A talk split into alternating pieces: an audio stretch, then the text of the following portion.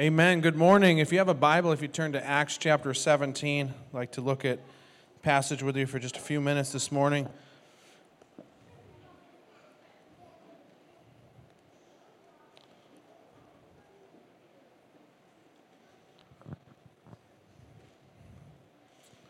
So, Acts chapter 17, we'll be reading from uh, verses 16 to 34. It says, Now while Paul was waiting for them at Athens, his spirit was provoked within him as he saw that the city was full of idols. So he reasoned in the synagogue with the Jews and the devout persons, and in the marketplace every day with those who happened to be there.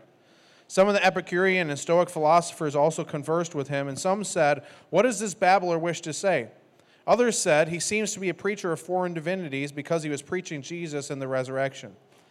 And they took him and brought him to the Areopagus, saying, May we know what this new teaching is that you are presenting. For you, know, for, we, for you bring some strange things to our ears. We wish to know, therefore, what these things mean. Now, all the Athenians and the foreigners who lived there would spend their time in nothing except telling or hearing something new. So, Paul, standing in the midst of the Areopagus, said, Men of Athens, I perceive that in every way you are very religious. For as I passed along and observed the objects of your worship, I found also an altar with this inscription To the unknown God. What therefore you worship as unknown, this I proclaim to you. The God who made the world and everything in it, being Lord of heaven and earth, does not live in temples made by man, nor is he served by human hands as though he needed anything, since he himself gives to all mankind life and breath and everything. And he made from one man every nation of mankind to live on all the face of the earth, having determined allotted periods and the boundaries of their dwelling place, that they should seek God and perhaps their way towards him and, and, and find him. Yet he is actually not far from any one of us, for in him we live and move and have our being. Even some of your own poets have said, For we are indeed his offspring. Being then God's offspring, we ought not to think the divine being is like gold or silver or stone, an image formed by the art and imagination of man. The times of ignorance God overlooked, but now he commands all people everywhere to repent because he has fixed a day on which he will judge the world in righteousness by a man whom he has appointed, and of this he has given assurance to all by raising him from the dead. Now, when they heard of the resurrection from the dead, some mocked, but others said, We will hear you about this again. So Paul went out from their midst, but some men joined him and believed, among, also, among whom also were Dionysius the Areopagite and a woman named Damaris, and others with them. Well, I don't know about you, but in my mind, one of the scariest things that I could ever do would be go inside of a submarine. Do we have anybody here who ever served in a submarine in the military? Nobody? Okay. I would be terrified to go into a submarine. You know, a submarine is just basically like a tin box. There's no windows, what I, from what I hear, you don't really know when it's day or night. The only way that you know if it's day or night is by what food you're eating. If you're eating eggs, you know it's morning. If you're eating turkey and potatoes, you know it's dinner time. Uh, I've heard that sometimes they'll have one toilet for 40 men. Uh, there'll be uh, bunks that they affectionately call coffins that are stacked three deep. And uh, sometimes they'll have what's called hot coffins uh, which they'll have up to three people sharing the same bunk. One person will be working, and then the other person will be sleeping, and then they'll switch. Basically, no privacy, basically, no space.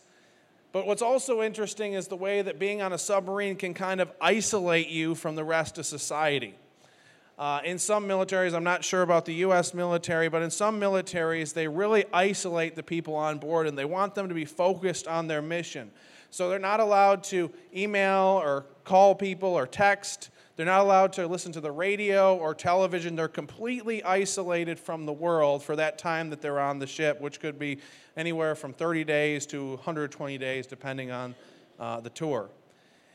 And so they're shielded from this information, especially in some militaries. And then you think back to March, and you know you had the coronavirus, you know, hitting the world th- things going into lockdown, all of these massive changes happening, the global economy tanking, and then meanwhile, you had these people on the submarine that had no idea what was happening. They're just in their own little world. And I can't imagine what it would have been like for them to resurface uh, to reality when they came when they finished their tour to find out all of the changes that had happened in society. It's like they went under into one world and they entered back into the world in a completely different reality. And in the passage that we're looking at today, Paul is leaving one place, Berea, and he's entering into a new reality in Athens. Now, in Berea, Paul and his companions encountered some devout Jews, and these people were very open and receptive to the gospel. It says in the text that they were eagerly, eager to receive the gospel, and after Paul preached to them, he preached the Hebrew scriptures to them, and it says in the text that they were checking it out each day, that they were searching the scriptures daily to see if the things that Paul said were of God. And so he had a very receptive audience of people who had a background in Judaism. But then he a- enters into Athens, and Athens is a completely different place. Athens is one of the kind of pagan capitals of the world. Athens was known for its artistic works, the statues of their gods and their temples. And he enters into the city and he's going to experience a, a great uh, a number of different people.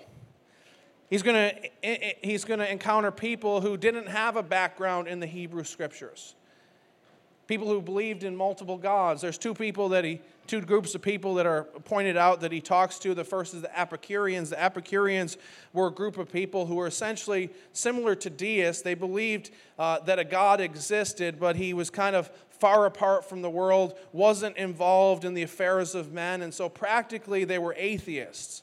Practically, they didn't believe that God had any relevance to life. They believed that life was all about seeking pleasure and avoiding pain.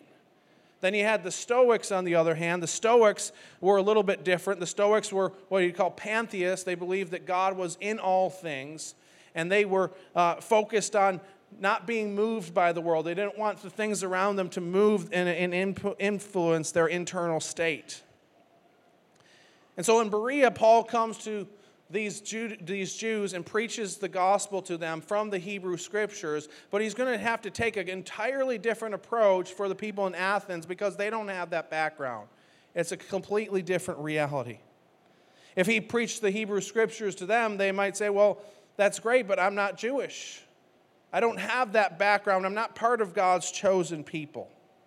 We don't believe the Hebrew scriptures. And I think the situation that Paul experiences is kind of a picture of what we've experienced in the United States in the last 50 years. I think metaphorically, we've exited Berea and we've entered into Athens. Years ago, we lived in a culture where there was this profound Bible consciousness. Even if people weren't Christians, if they didn't follow after God, there was this belief that the Bible was in some way authoritative or inspired. And so you could have these rallies where someone like Billy Graham would get together thousands and thousands and thousands of people.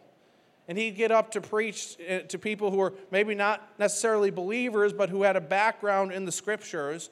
And he would just preach the, God's word, and then thousands and thousands and thousands of people would come to faith in Christ. They had that background in, in the faith, even if they didn't believe it. But we live in a different culture today. Trying to get thousands of people together for anything is much more difficult. In 1988, Billy Graham came to uh, Buffalo, did a crusade here. Maybe some of you attended that rally, and at that rally there was 130,000 people that came to that rally, over 18,000 people each night for the several nights that it ran. At that rally, 7,000 people came to faith in Christ. Then they did another rally in 2012. I was actually at the rally in 2012. Billy Graham uh, wasn't there, but his son Franklin was there. And they had this kind of star studded lineup of different bands and all these uh, really influential and, and uh, really talented musicians. And there was no admission charge to come. And I remember going there, and it was half empty. I think there was uh, 11,000 people or something like that, still a good number of people. But you look at just a few years before that, 1988, 130,000 people, over 18,000 people each night. And you see how it's waned in, in, the, in the fact that the Bible has less uh, authority and less influence in society.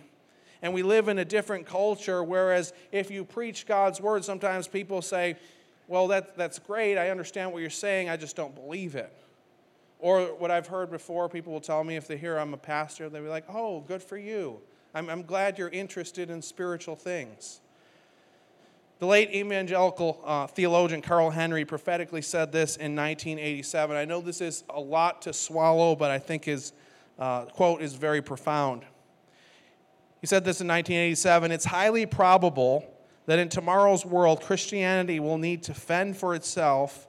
Uh, tend, uh, fend for itself either in a secularized social milieu of intellectual atheism that empties the churches or in a society where a religious sense of many coexisting gods saturates civic culture as it did in ancient paganism. In the one case, Christian orthodoxy will be charged with espousing the objective existence of a supernatural reality in an age when religion is presumed to traffic only in optional myths.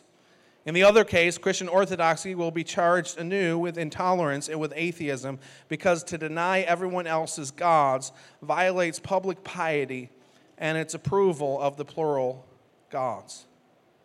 I think that we see both these realities that Carol Henry talks about. First, we see an intellectual atheism in our culture. That's belief that either God doesn't exist or if he exists, he's kind of irrelevant. He's kind of apart from the affairs of men and not really that important to a well meaning, uh, well lived life. Sometimes people will believe that the Bible is full of falsehood given to fairy tales and mythical statements, that maybe there's some good aphorisms and some good uh, statements in the Bible, but it's not God's Word. You, th- you think about Europe, and Europe is kind of on the fast track to being post Christian. They're a little bit ahead of us. And a few years ago, there was a Danish Lutheran church, and they made headlines for doing something very controversial there. They were looking for a pastor, and they stipulated that the pastor had to believe in God. This was controversial, that the pastor had to believe in God. Because apparently there were many churches in that area where that wasn't a requirement, that you didn't have to believe in God to be a pastor. One pastor complained, personally, I prefer a good agnostic theologian rather than a fundamentalist who believes that the Bible can fit all human aspects of life. A minister's council issued a protest against this congregation saying, who can decide if a person has the correct beliefs? Rod Dreher comments and says In D- Denmark, what few church going Lutheran Christians there are left are reduced to having to ask that the church send them a pastor who actually believes in God, and this is controversial. So we experience an intellectual atheism that God doesn't exist, or if he does exist, he's irrelevant. But we also experience this growing tendency to view Christianity as intolerant. That if we deny other gods, then we're in a sense being intolerant. And you know, you think about the, the ancient Romans who had all these eh, Romans and Greeks who had all these different gods, and if they said, if you said Jesus was one of the gods, they'd say, okay, well, we'll put him in, in, in and maybe we'll even build a shrine to Jesus. But if we said Jesus is the only God, that's an entirely different statement. And I think the same thing is true in our culture. As Henry says, we're experiencing this uh, move to see in, uh, Christianity as intolerant because it's incompatible with any other God, that Jesus is the one and true King. And so, in essence, the arguments that Paul was experiencing, that Paul encountered in Athens, are very similar at their core to the arguments that we see in our culture. And to me, that's very encouraging because you know, sometimes we have things happen in our life and we feel like we're the only ones who have ever dealt with them. And we think that, you know, life has never been worse or Christianity has been never farther from people's understanding. But the same arguments that people have today were the arguments that were happening in, in Athens in Paul's day. And I think that as we look at how Paul uh, encountered and ministered to the people in Athens, I think there's a lot that we can learn for how we can encounter those around us with the gospel. Specifically, he tells us four things, shows us four things that we can do as we encounter and live in this new reality as we minister in Athens. The first thing he shows us is that we should be moved by the world around us. It says in the text that his spirit was provoked within him Paul as he saw the city was full of idols. This word for provoked can mean irritate or become angry. We need to start at a place where we're moved by the things that are happening in this world. Maybe it's being moved to anger, maybe it's maybe just having our heart broken. But if we're moved to anger, sometimes it's easy to stay in that place of being angry and not moving to a place of compassion and showing love to those around us. We live in a culture where everyone wants grace for themselves, but nobody wants grace for other people. Everyone wants to show them, uh, wants other people to show them grace, but we don't want to show grace to other people. I think it's natural and appropriate to get angry, upset about things that are happening around us. But I don't think that's where we should land. I don't think we should stay there because we see Paul gets angry, he gets upset, and it disturbs his spirit that there's these other gods that people are worshiping. But he doesn't go and just start railing against them and, and you know, just lashing out in anger. He moves to a place of compassion. And it, in the end, his heart is broken for these people. We see this also with Jesus. There were times when Jesus was angry. He cleansed the people out of the temple. He uh, spoke harshly to people who were hypocrites or people who oppressed the poor or the weak. We know that as the Son of God, he would have been angry at sin, but he didn't live there. He chose to show love and compassion. He chose to have his heart broken for the sin that was around him. A few examples in the scriptures in Matthew chapter 9 says, And Jesus went through all the cities and villages, teaching in their synagogues and proclaiming the gospel of the kingdom and healing every disease, every affliction. When he saw the crowds, he had compassion for them because they were harassed and helpless like a sheep without a shepherd. Mark, Mark 10 says this as, he was setting out on his journey, a man ran up and knelt before him and asked, Good teacher, what must I do to inherit eternal life? Jesus said to him, Why do you call me good? No one is good except God alone. You know the commandments do not murder, do not commit adultery, do not steal, do not bear false witness, do not defraud, honor your father and mother. And he said to him, Teacher, I, all these I have kept from my youth. And Jesus, looking at him, loved him and said to him, You lack one thing. Go sell all that you have and give to the poor, and you'll have treasure in heaven, and come follow me. You know, you think of that event and you think about that rich young ruler, and, you know, there was probably a part of Jesus that was angry at that, that this man had made this, his money his God. And yet he looks at this man with compassion and tries to loose him from the bondage that he's in. Luke 19 says, And when he drew near and saw the city, he wept over it, saying, Would that you, even you, had known on this day the things that made for peace. But now they are hidden from your eyes. For the days will come upon you when your enemies will set up a barricade around you and surround you and hem you in on every side, tear you down to the ground, you and your children within you, and they will not leave one stone upon another in you, because you did not know the time of your visitation. The state of our world should move us. Move us to anger, but also it should break our hearts.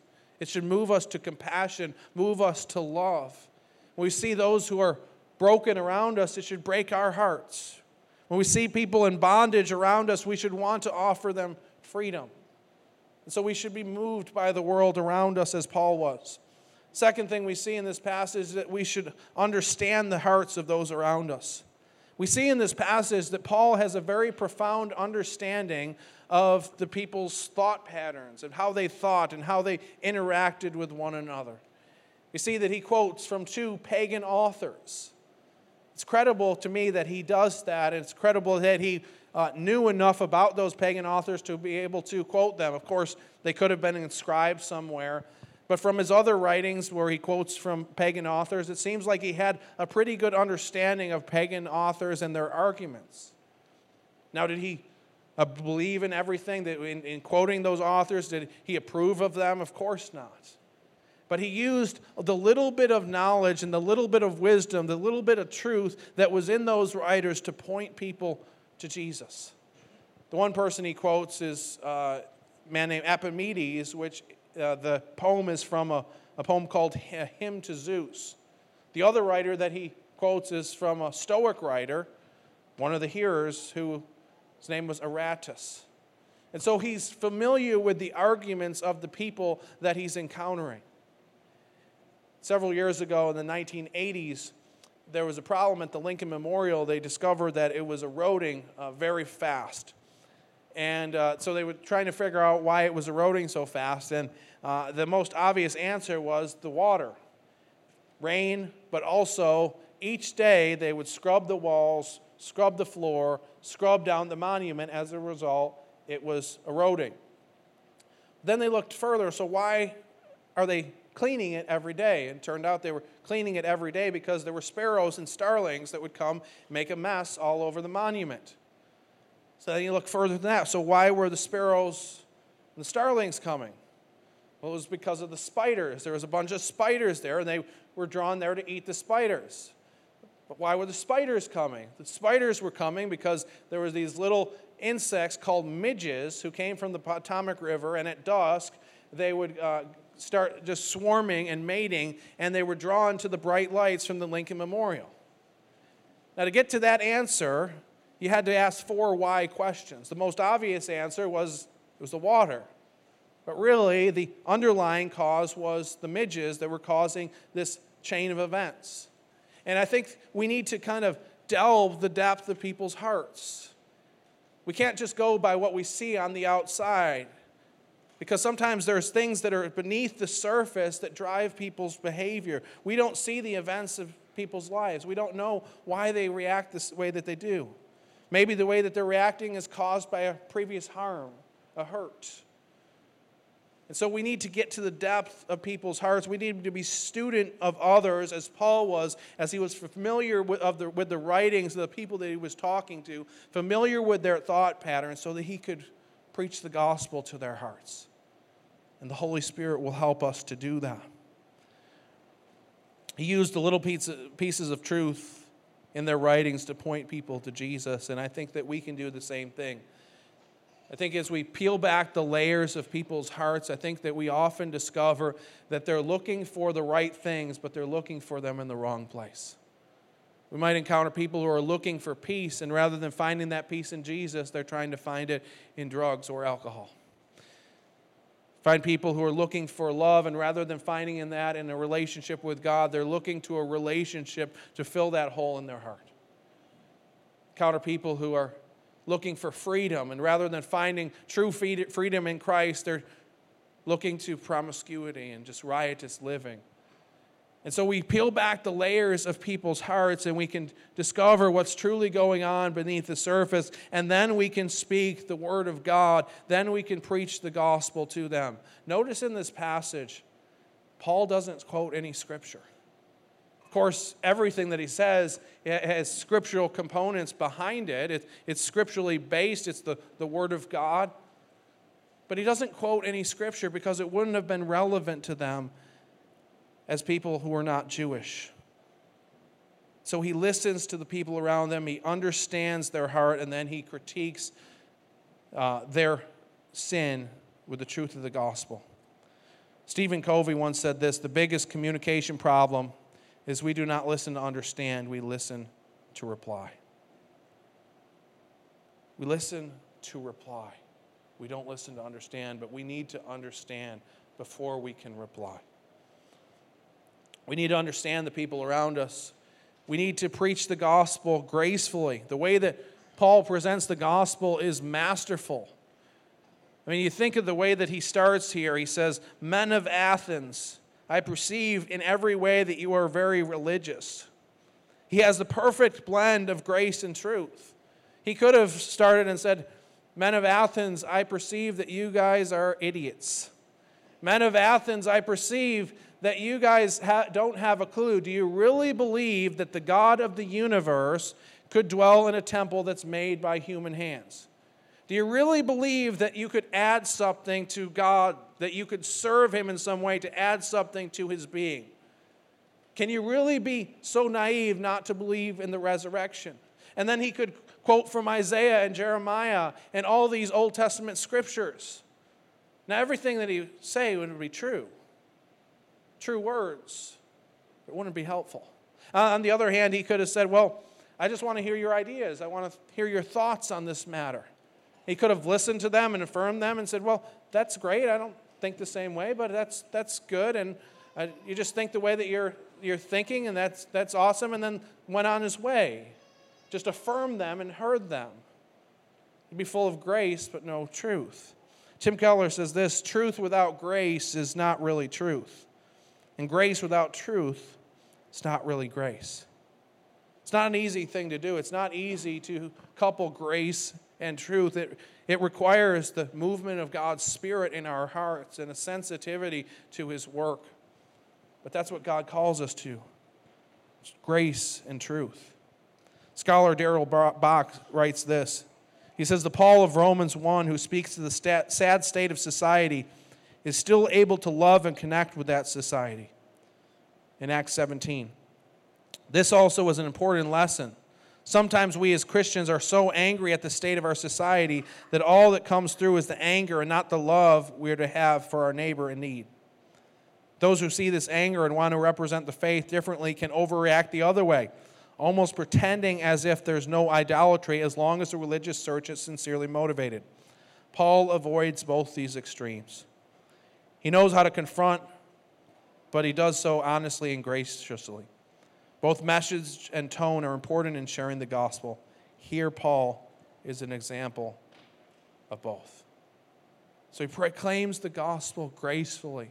He proclaims the truth, but does it in a way that's the least offensive so that people wouldn't be offended by his words, but if they're offended, they're only offended by the gospel. So we need to proclaim the gospel gracefully final thing that he shows us in this passage is that we need to be prepared for smaller miracles. Note that we have Galatians, Ephesians, Philippians, Colossians in the Bible. We don't have an Athens. And probably the reason that we don't have an Athens is because there wasn't a church there, or at least there wasn't a significant church there. That the ministry, the effects of Paul's ministry in Athens were very limited. One scholar writes this Although Paul saw a few people come to Christ in Athens, he had no helpers with him. There's no record of miracles being done, there's no record of a church being established. And yet, even in that limited sphere of ministry, there were some people who came to faith in Christ. And that was enough. It was enough. It was a different culture, maybe in Berea there are many people who eagerly accept the Word of God, and Paul doesn't even really have to argue with them. He just has to preach the Word of God, and they're looking at the Scripture and, like, okay, yes, Jesus is the Son of God. But here in Athens, he's having to debate the intellectual leaders of that day in proclaiming the gospel, and he doesn't experience the same effects that he experienced in Berea, but still, his ministry was important. Sometimes I think that we take our understanding of ministry success from the world rather than from God's word. What does Jesus tell us is important? What does Jesus define as success? Jesus talks about the Father going after and looking for one lost sheep. He talks about the Father leaving 99 to find just one who's lost. Now we'd say, well, we should focus on the 99, but that's not the heart of the Father. The Father cares for just one person who is lost. Matthew chapter 19, it says this, or Matthew chapter 18, it says, If a man has a hundred sheep and one of them has gone astray, does he not leave the 99 on the mountains? Go in search of the one that went astray. And if he finds it, truly I say to you, he rejoices over it more than over the 99 that never went astray. So it's not the will of my Father who is in heaven that one of these little ones should perish. Time magazine several years ago carried a story about uh, former President George H.W. Bush, who served in World War II as a fighter pilot. And uh, when he was in the battle, he, his plane was shot down and then he was rescued uh, by U.S. troops. And uh, he went back to the place where he was rescued. And when he went back to the, the, that place, he met a man, a Japanese man, who uh, said that he encountered the whole rescue.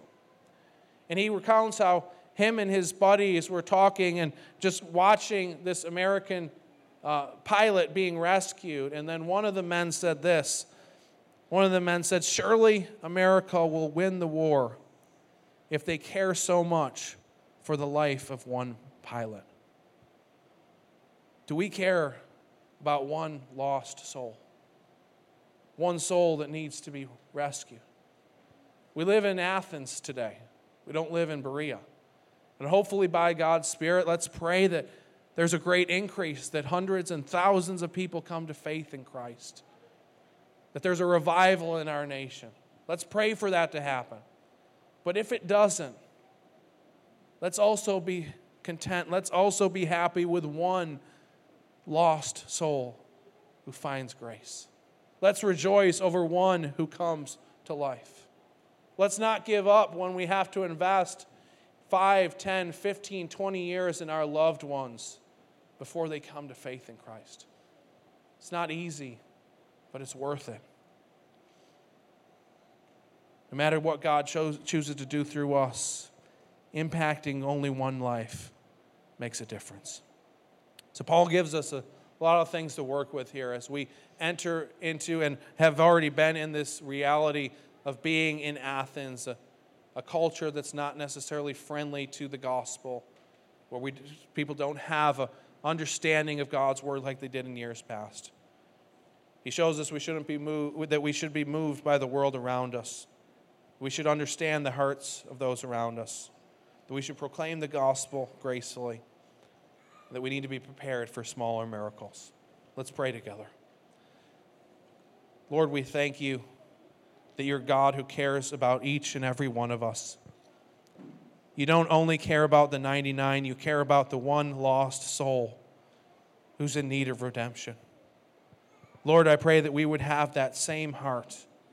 As we're living in a culture that doesn't have the Bible consciousness and the receptivity to the gospel that maybe was there 20 or 30 years ago, Lord, I pray that we'd be faithful in proclaiming your love, that we would be students of those around us, that we would seek to learn all that we can to understand their hearts, to understand where they're coming from, so that we might present the living, true Word of God, the gospel that rescues men and women from darkness. Lord, we thank you for rescuing us, for caring about us, for being there with us no matter what we face. In Christ's name I pray. Amen.